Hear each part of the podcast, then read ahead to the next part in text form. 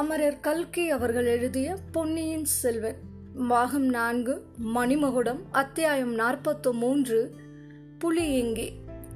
ஆதித்த கரிகாலர் எப்பேற்பட்ட ஆபத்தில் அகப்பட்டு கொண்டார் என்பதை வந்தியத்தேவன் கவனித்தான்.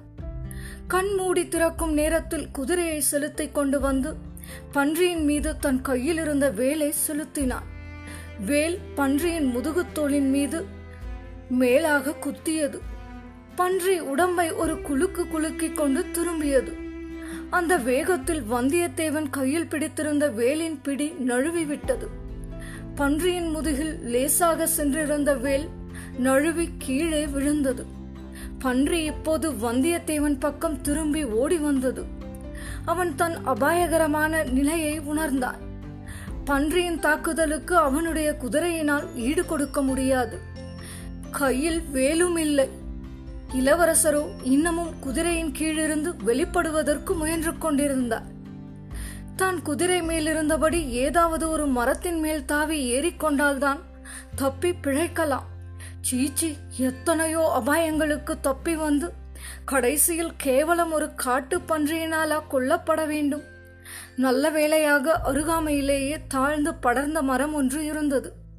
வந்தியத்தேவன் குதிரை மீதிருந்து பாய்ந்து மரத்தின் கிளை ஒன்றை தாவி பிடித்து கொண்டான். கால் முதல் தோள் வரையில் அவனுடைய பலத்தை முழுவதும் பிரயோகித்து எழும்பி கிளை மீது ஏறிக்கொண்டான். அதே சமயத்தில் பன்றி அவனுடைய குதிரையை முட்டியது. குதிரை தட்டு தடுமாறி விழ பார்த்து சமாளித்து கொண்டு அப்பால் ஓடியது. கரிகாலர் இன்னமும் குதிரையின் அடியில் கிடந்தார். வந்தியத்தேவன் மரக்கிளை மீது இருந்தான். காட்டுப்பன்றி இருவருக்கும் நடுவில் நின்று இப்படியும் அப்படியும் திரும்பி பார்த்தது. இரண்டு எதிரிகளில் யாரை தாக்கலாம் என்று அந்த காட்டுப்பன்றி யோசனை செய்கிறது என்பதை வந்தியத்தேவன் அறிந்தார். இளவரசர் இன்னும் குதிரைக்கு அடியிலிருந்து விடுவித்துக் கொண்டு வெளிவந்த பாடில்லை. வெளிவந்து விட்ட போதிலும் பன்றியின் தாக்குதலை அவரால் அச்சமயம் சமாளிக்க முடியுமா என்பது சந்தேகம்தான். அவர் கையில் உடனே பிரயோகிக்க கூடிய ஆயுதம் இல்லை. வில்லை வளைத்து அம்பு விட வேண்டும்.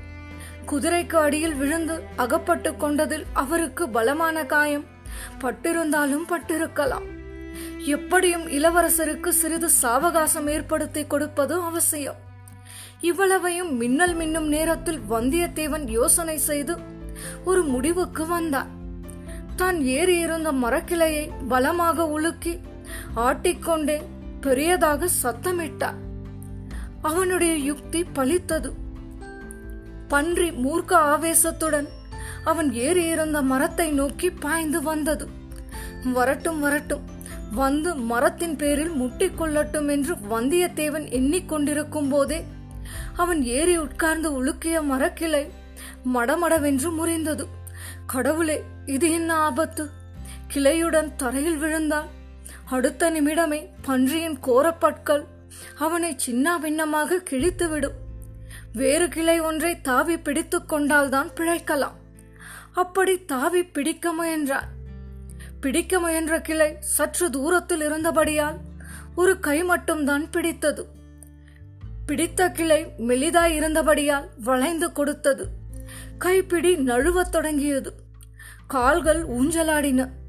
சரி, கீழே விழ வேண்டியதுதான். உடனே மரணம்தான், சந்தேகமில்லை. ஏதோ கடைசியாக ஆதித்த கரிகாலரை காப்பாற்ற முடிந்ததோ அல்லவா! இளைய பிராட்டி இதை அறியும் போது மகிழ்ச்சி அடைவாள் அல்லவா! தன்னுடைய மரணத்துக்காக ஒரு துளி கண்ணீர் விடுவாள் அல்லவா!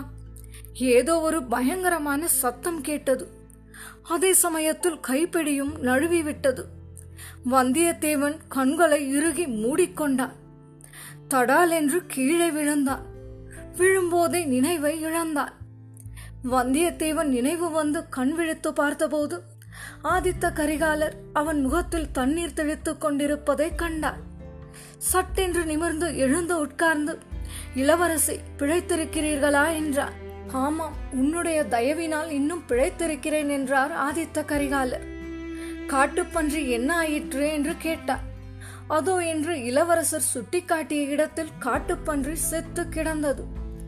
வந்தியத்தேவன் அதை சற்று உற்று பார்த்துவிட்டு, அரசே, இவ்வளவு சின்ன உருவமுள்ள பிராணி என்ன பாடுபடுத்தி விட்டது!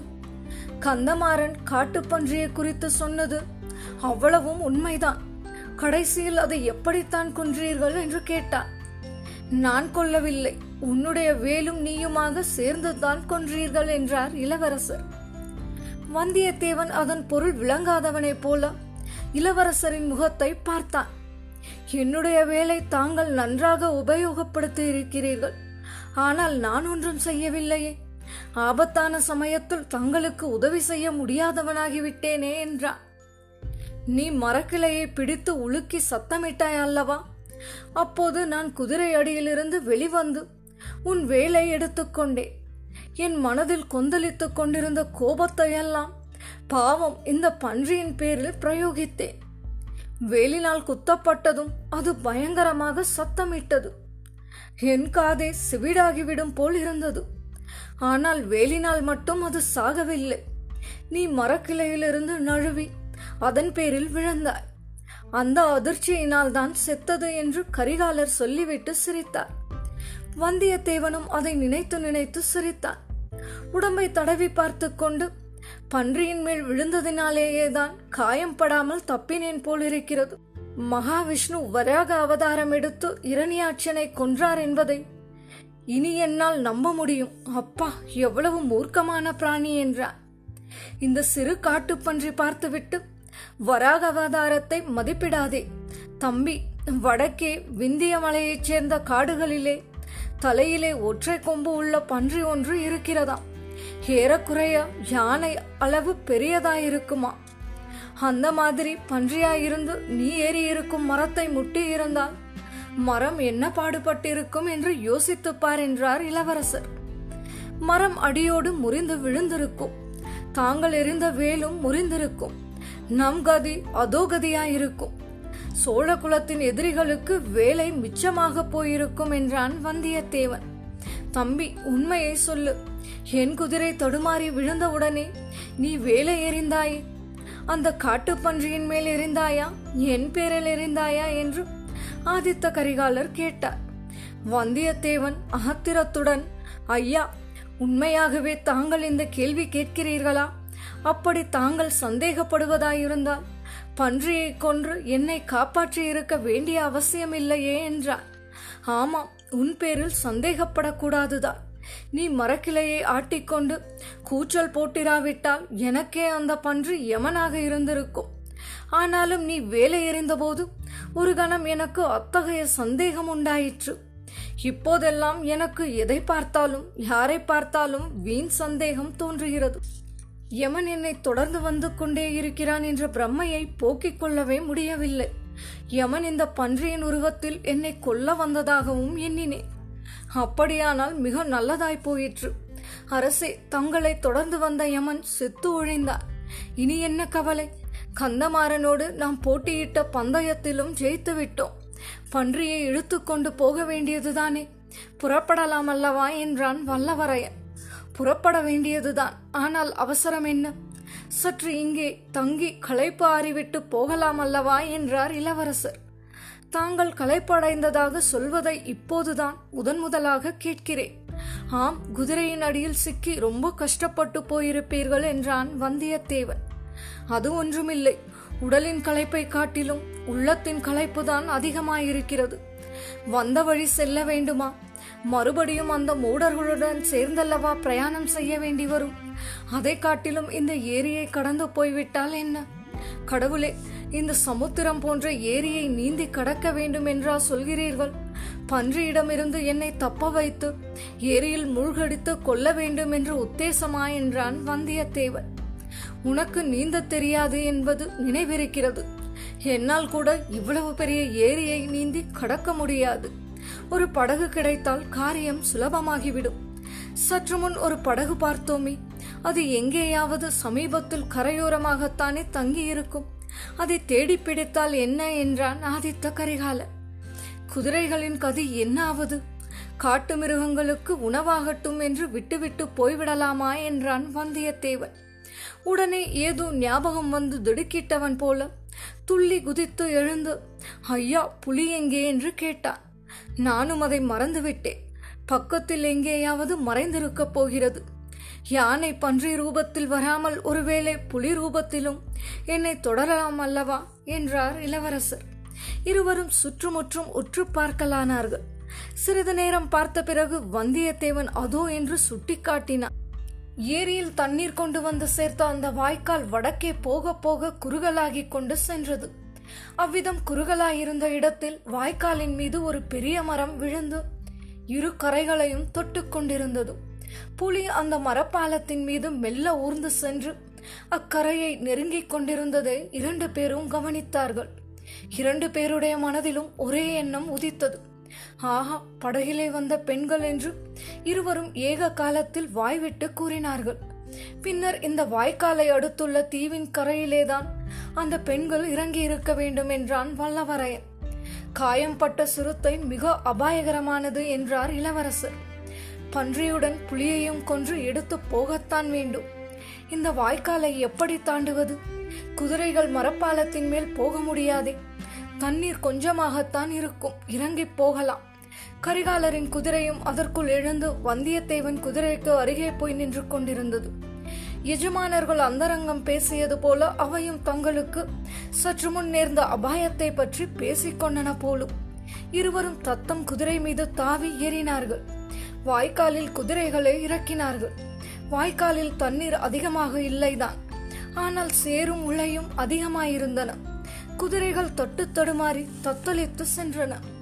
கோடிக்கரை புதைசேற்று குழிகளை நினைத்து கொண்டு வந்தியத்தேவன் இந்த சேறு ஒன்றும் பிரமாதமில்லை என்று தைரியமடைந்தான். அதை பற்றி கரிகாலருக்கு சொல்லவும் தொடங்கினான். நண்பா, வெளியிலுள்ள சேற்றை பற்றி சொல்ல போய்விட்டாயே. மனிதர்களுடைய உள்ளத்தில் உள்ள சேற்றை குறித்து என்ன கருதுகிறாய்? ஒரு தடவை தீய எண்ணமாகிற சேற்றில் இறங்குகிறார்கள். மீண்டும் கரையேறுவது எவ்வளவு கடினம் தெரியுமா என்று கரிகாலர் கேட்டார். இளவரசரின் உள்ளம் உண்மையில் சேறு போல குழம்பி இருக்கிறது என்று வந்தியத்தேவன் எண்ணிக்கொண்டான். குதிரைகள் மிக பிரயாசையுடன் அக்கறையை அடைந்தன. காட்டுக்குள்ளே மிக ஜாக்கிரதையுடன் நான்கு புறமும் உற்று பார்த்து கொண்டு இருவரும் சென்றார்கள். கரிகாலரின் கையில் வில்லும் அம்பும் தயாராயிருந்தன. வந்தியத்தேவன் தன் வேலையும் புலியின் பேரில் எறிவதற்கு ஆயத்தமாக வைத்துக் கொண்டிருந்தான். திடீரென்று காட்டில் சாதாரணமாக கேட்கும் சத்தங்களை அடக்கிக் கொண்டு ஒரு பெண்ணின் கிரீச் என்ற குரல், அம்மா புலி என்று கதறுவது கேட்டது. மணிமேகலை மரக்கிளையின் மீது சிறுத்தையை பார்த்த அதே சமயத்தில் வசந்த மண்டபத்தில் சமையல் வேலையில் ஈடுபட்டிருந்த தோழி பெண் ஒருத்தியும் அந்த புலியை பார்த்துவிட்டு அவ்விதம் அலறினாள். அந்த குரல் இரு நண்பர்களின் செவிகளிலும் விழுந்து ரோமாஞ்சனத்தை உண்டு பண்ணியது. குதிரைகளை வேகமாக செலுத்திக் கொண்டு குரல் வந்த திசையை நோக்கி அவர்கள் சென்றார்கள். ஏரிக்கரையின் ஒரு திருப்பம் திரும்பியதும் அவர்கள் கண்ட காட்சி இருவரையும் திடுக்கிட்டு திகில்கொள்ளும்படி செய்துவிட்டது. நந்தினியும் மணிமேகலையும் படித்துறையில் குளிப்பதற்காக இறங்கிக் கொண்டிருந்த சமயத்தில் அருகில் சாய்ந்திருந்த மரக்கிளை ஒன்றின் மீது சிறுத்தை சிறிது சிறிதாக ஊர்ந்து மேலேறி கொண்டிருந்தது. பன்றியோடு போட்ட சண்டையில் நன்றாக அடிபட்டு காயமுற்றிருந்த அந்த சிறுத்தை அப்போது தன் உயிரை காப்பாற்றிக் கொண்டால் போதும் என்ற நிலையில் இருந்தது. ஆனால் இது அந்த புலியை தவிர வேறு யாருக்கும் தெரிந்திருக்கவில்லை. அடுத்த கணம் சிறுத்தை தண்ணீரில் நின்ற பெண்களின் மீது பாயப்போகிறது என்று கரிகாலரும் வந்தியத்தேவனும் எண்ணினார்கள். வந்தியத்தேவன் வேலை உபயோகிக்க தயங்கினான். வேல் தவறி பெண்களின் மீது விழுந்துவிட்டால் என்ன செய்வது என்று பயந்தான். கரிகாலருக்கு அத்தகைய தயக்கம் ஒன்றும் ஏற்படவில்லை. வளைந்திருந்த வில்லின் அம்பை கோர்த்து நன்றாக குறிப்பார்த்து இழுத்து விட்டார். அம்பு விற்றென்று சென்று சிறுத்தையின் அடிவயிற்றில் பாய்ந்தது. சிறுத்தை பயங்கரமாக உருமிக்கொண்டு அப்பால் இருந்த பெண்களின் மீது பாய்ந்தது. அடுத்த கணத்தில் என்ன நேர்ந்தது என்பதை தெளிவாக பார்க்க முடியாதபடி ஒரே குழப்பமாகிவிட்டது. சிறுத்தையும் பெண்கள் இருவரும் திடீரென்று மறைந்து விட்டார்கள். சில நேரம் கழித்து மூவரும் வெவ்வேறு இடத்தில் தண்ணீருக்குள்ளிருந்து வெளியே தலையை நீட்டினார்கள். ஏரியின் நீரோடு ரத்தம் கலந்து செக்க செவேல் என்று ஆயிற்று. இத்துடன் பாகம் நான்கு மணிமகுடம் அத்தியாயம் நாற்பத்து மூன்று புலி எங்கே நிறைவடைந்தது. உங்கள் மேலான கருத்துக்களை மின்னஞ்சல் ஊடாக தெரியப்படுத்தவும். மின்னஞ்சல் முகவரி Uma sorry two zero one five at Gmail dot com. மீண்டும் அடுத்த அத்தியாயத்தில் சந்திப்போம். குரல் வண்ணம் உமா சாரி. நன்றி.